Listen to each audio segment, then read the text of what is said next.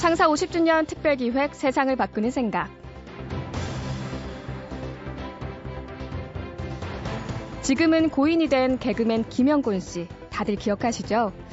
이분은 생전에 웃음의 날을 제정해야 한다, 이렇게 주장하곤 했는데요. 직접 웃음 십 개명이라는 것도 만들었습니다. 바로 이런 건데요. 첫째, 크게 웃어라. 둘째, 억지로라도 웃어라. 셋째, 일어나자마자 웃어라. 넷째, 시간을 정해놓고 웃어라. 다섯째, 마음까지 웃어라. 여섯째, 즐거운 생각을 하면서 웃어라. 일곱째, 함께 웃어라. 여덟째, 힘들 때 더 웃어라. 아홉째, 한 번 웃고 또 웃어라. 그리고 마지막은 이겁니다. 꿈을 이뤘을 때를 상상하면서 웃어라. 어떠세요? 이렇게 웃음 십 개명만 지키면 세상이 바뀔 것 같지 않으세요? 창사 오십 주년 특별기획 세상을 바꾸는 생각.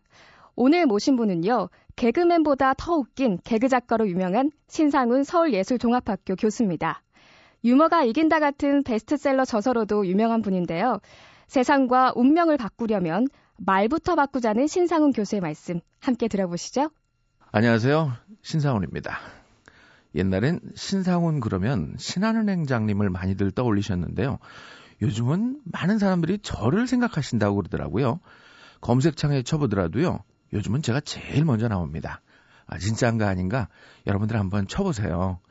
제가 왜 이 말씀을 드리냐면 요즘 제 검색 순위가 좀 떨어졌거든요. 그래서 저도 좀 순위 좀 올려보려고요. 아, 오늘 저는 여러분과 말을 바꾸자는 얘기로 함께 아, 이야기를 나누고 싶습니다. 제가 얼마 전에 영화를 봤거든요. 철의 여인 대처라는 영화였었는데요. 이런 말을 하시더라고요. 말을 바꾸면 생각이 바뀌고, 생각을 바꾸면 습관이 바뀌고, 습관이 바뀌니까 아, 자기의 운명이 바뀌더라는 말이요. 참 좋은 얘기 같은데 저는 그래서요, 우리의 말부터 좀 바꿔야 되겠다, 이런 주장을 펼치고 싶습니다. 여러분 오늘 하루에 몇 번이나 웃으셨어요? 음, 앞으로 웃으실 거라고요? 좋아요. 제 방송 듣다 보면은 또 웃을 일이 있을 거예요. 하루에 한 번 웃으면 행복과 한 발짝 가까이 가는 겁니다. 상대방이 나 웃게 했을 때 웃는 거는 어린아이도 합니다. 이제 여러분들은 조금 성숙되신 그런 분들이시고, 또 아침에 일어나 이 방송을 듣는다는 거는 우리 사회의 리더입니다. 리더.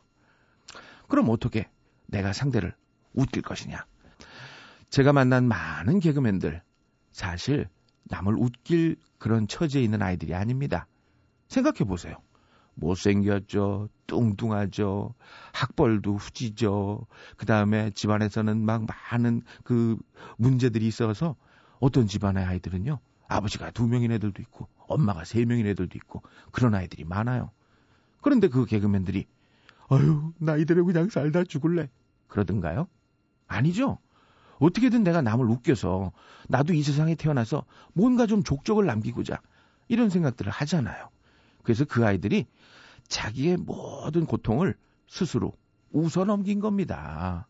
아니 솔직히 그 고래 고래 하는 그 뚱뚱한 친구도요, 솔직히 자기 몸매 보면은 웃음이 나겠어요. 그런데 웃다 보니까 남들을 웃겨주고, 그러다 보니까 모든 사람에게 어, 사랑을 받잖아요. 말 한마디에 상대를 웃기는 방법, 어렵게 생각하지 마시고 제일 간단한 말, 하하하 하하하, 이렇게 웃음으로 상대를 웃겨보세요. 제가 만난 제 친구들 가운데 어, 웃음소리 컸던 사람들이 가장 성공을 했더라고요. 예를 들어드릴까요? 제 친구 중에 김문호라는 친구가 있어요. 이 녀석은 경주에서 올라온 촌놈이었어요. 아, 죄송합니다. 지금 방송 듣는 분 중에 또 뭐 시골에서 오신 분들이 있을 텐데 제가 촌놈이라고 그래서 아, 죄송해요. 하지만 진짜 이 촌에서 올라온 경주 이 김문호라는 녀석이 어, 웃는 소리 하나는 정말 끝내줬어요. 제가 한양대 연극영화과를 나왔었는데 음, 우리 반 아이들 중에 웃음소리는 제일 컸을걸요. 하하하하, 얘들아 어디 가니? 어, 중국집? 허허허, 나도 좀 가자. 나 짜장면 좀 사줘. 허허허. 이러면서 쫓아다녔는데 어, 웃음소리 때문에 그랬는지 별로 그렇게 싫지는 않았어요. 근데 이 녀석이 졸업하자마자 일본으로 유학을 간다는 거예요. 야, 너 돈 있냐? 아니, 없어. 허허허. 뭐 가서 아르바이트해서 돈 벌면 되지 뭐. 허허허. 야, 그럼 너 일본말 좀 공부했냐? 어, 뭐 그냥 비디오 테이프 보면서 공부했어. 어쨌든 일본에 가자마자 이 녀석은 아르바이트를 시작했어요. 뭘 했냐고요? 그 전단지 나눠주는 아르바이트. 솔직히 그건요, 일본에서도 가장 밑바닥에 있는 친구들이 하던 그런 일이었습니다. 그리고 그거 아세요? 천 장의 전단지를 나눠줘라 그러면은 보통 삼분의 일은 쓰레기통에 처박히는 게 현실입니다. 그런데 이 친구는요, 자기가 전단지를 나눠줄 수 있다는 그 자체만으로도 기쁘게 생각을 했는지 하나하나 정성껏 전단지를 배포했다고 그럽니다.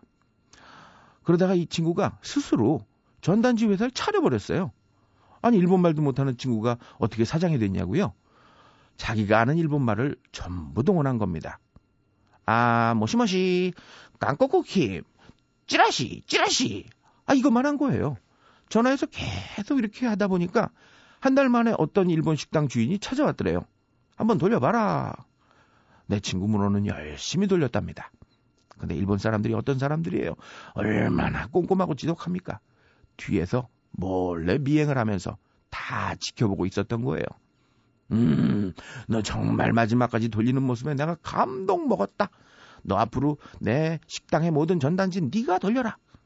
이게 소문이 나가지고요. 지금은 일본 동경시장의 칠십 퍼센트를 내 친구가 돌린다고 합니다. 얼마 전에 음, 신주쿠에 사 층짜리 자기 건물을 세우기도 했어요. 일본 직원들이 한 삼백 명쯤 된다고 그래요. 이 녀석 별명이 뭔지 아세요? 킹 오브 찌라시. 킹 오브 찌라시. 와. 허허허허.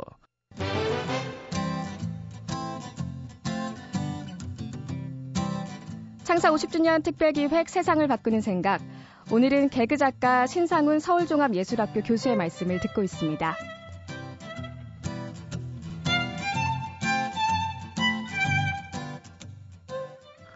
웃음소리 큰 사람이 성공한다는 얘기 꼭 명심하시고, 여러분도 오늘부터 웃음으로 상대방을 좀 웃겨보세요. 아니, 속 편한 소리 하지 말라고요? 웃을 일이 없다고요?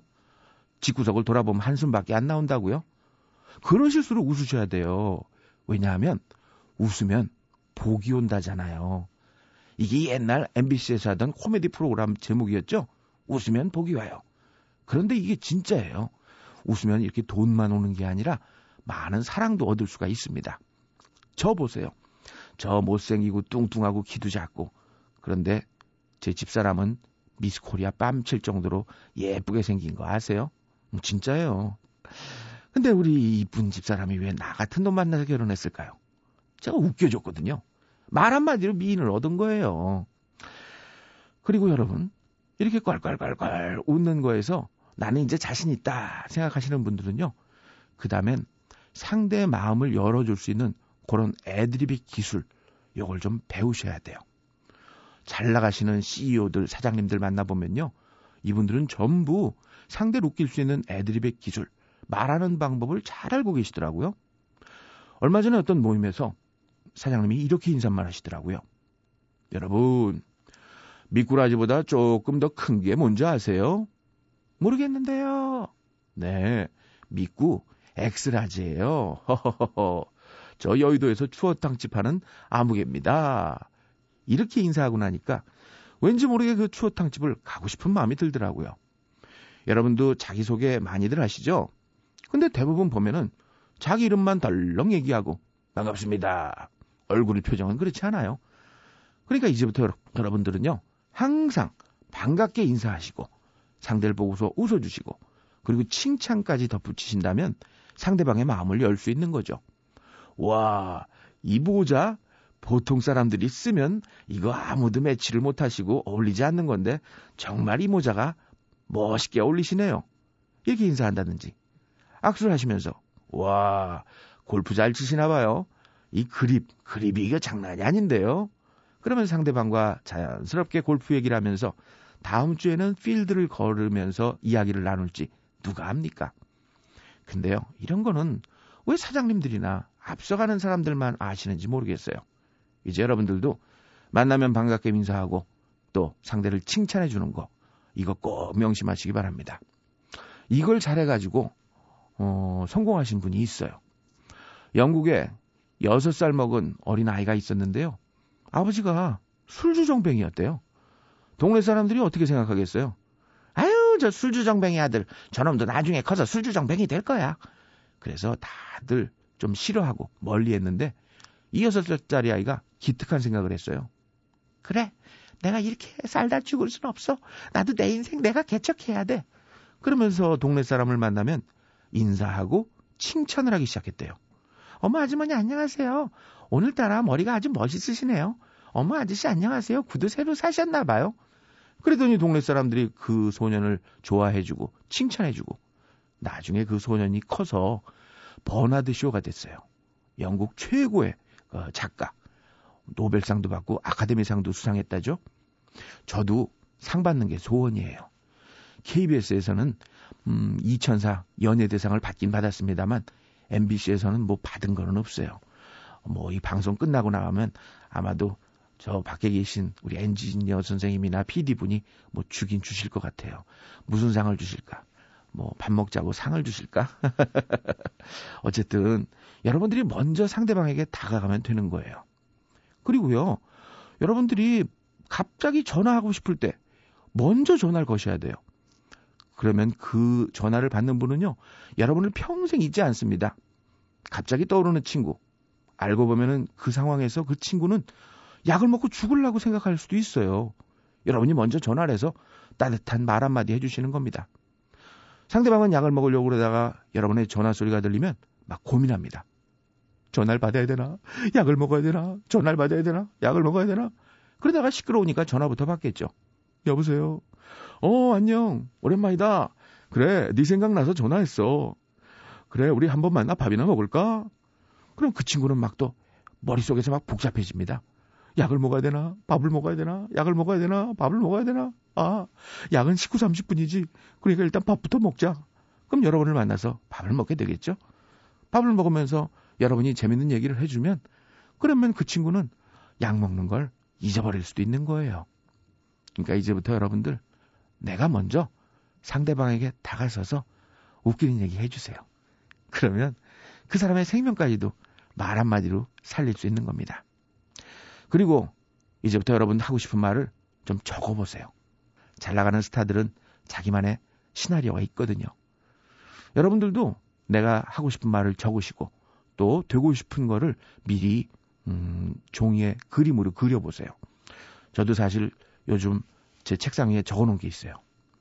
앞으로 강사, 교수, 작가 외에 방송국 디제이가 되고 싶다. 이게 제 소원이거든요. 근데 아마도 그 소원이 곧 이루어질 수도 있을지도 몰라요. 이 방송을 혹시 또 엠비씨의 또 사장님이나 높은 분이 들으시고 어, 저 사람 누구야? 저 그, 그 방송 좀 하는데 물어봐. 어? 돈도 싸? 싸고 방송 잘해? 아유 저런 사람 필요해. 데려다 좀 방송 좀 시켜봐. 그래서 제가 디제이가 될지 어떻게 알아요. 꿈은요. 함께 이뤄야 돼요. 그러니까 여러분들도 빨리 이제 홈페이지에 들어오셔가지고 댓글도 좀 많이 남겨주세요. 제가 알바를 써서 남기더라도 백 건 이상은 못 남기거든요. 그러니까 나머지는 여러분이 좀 남겨주셔야 돼요. 그럼 또 알아요? 제가 나중에 또 방송 디제이가 돼서 여러분에게 막 선물 막 나눠주는 거야. 네, 오늘 저에게 문자 주신 분께 유럽 여행권 선물로 드리겠습니다. 예, 근데 저 당일치기예요, 당일치기. 이러면은 방송을 통해 여러분들의 하루도 밝아지고 얼마나 좋습니까? 이제부터 내가 누구를 웃겨야 된다. 이런 사명감을 가지시고 여러분들이 오늘부터 먼저 웃기 시작하세요. 바로 옆에 있는 가족부터 바라보면서 웃으세요. 웃을 맛이 안 난다고요? 자빠져 잠만 잔다고요? 그래도 웃어주세요. 아들아, 그래 계속 자. 그러다 뭐 네 인생 뭐 망가지지 내 인생 망가지냐? 이렇게 웃어주면 그 아들이 정신 차립니다. 어, 우리 아버지가 왜 저러지? 정신없는 저 아버지한테 받아갈 게 없네. 내 힘으로 살아야지 내 힘으로. 그리고 열심히 일할지 어떻게 알아요? 항상 밝게 웃고 상대를 향해 재밌는 얘기 해주고 그러면서 하루하루를 즐겁게 사는 여러분 되시기 바랍니다. 지금까지 서울종합예술학교의 신상훈이었습니다. 감사합니다. 미국 정치인들, 특히 미국 대통령들은 하나같이 유머가 넘쳐 흐르죠. 저 사람들은 어쩌면 저렇게 말을 참 재치있게 잘할까 싶은데 이거 아세요? 백악관에는 유머 컨설턴트로 일하는 사람들이 있습니다. 대통령이 자연스럽게 쓸 수 있는 유머나 농담을 따로 만드는 거죠. 오늘 신상훈 서울예술종합학교 교수께서 상대방의 마음을 열어줄 수 있는 애드립의 기술을 배우자, 상대방에게 하고 싶은 말을 미리 적어보자, 이렇게 당부했는데요. 오늘부터 바로 실천해보시면 어떨까 싶습니다. 창사 오십 주년 특별기획 세상을 바꾸는 생각, 다음 주에 뵙죠. 여러분 고맙습니다.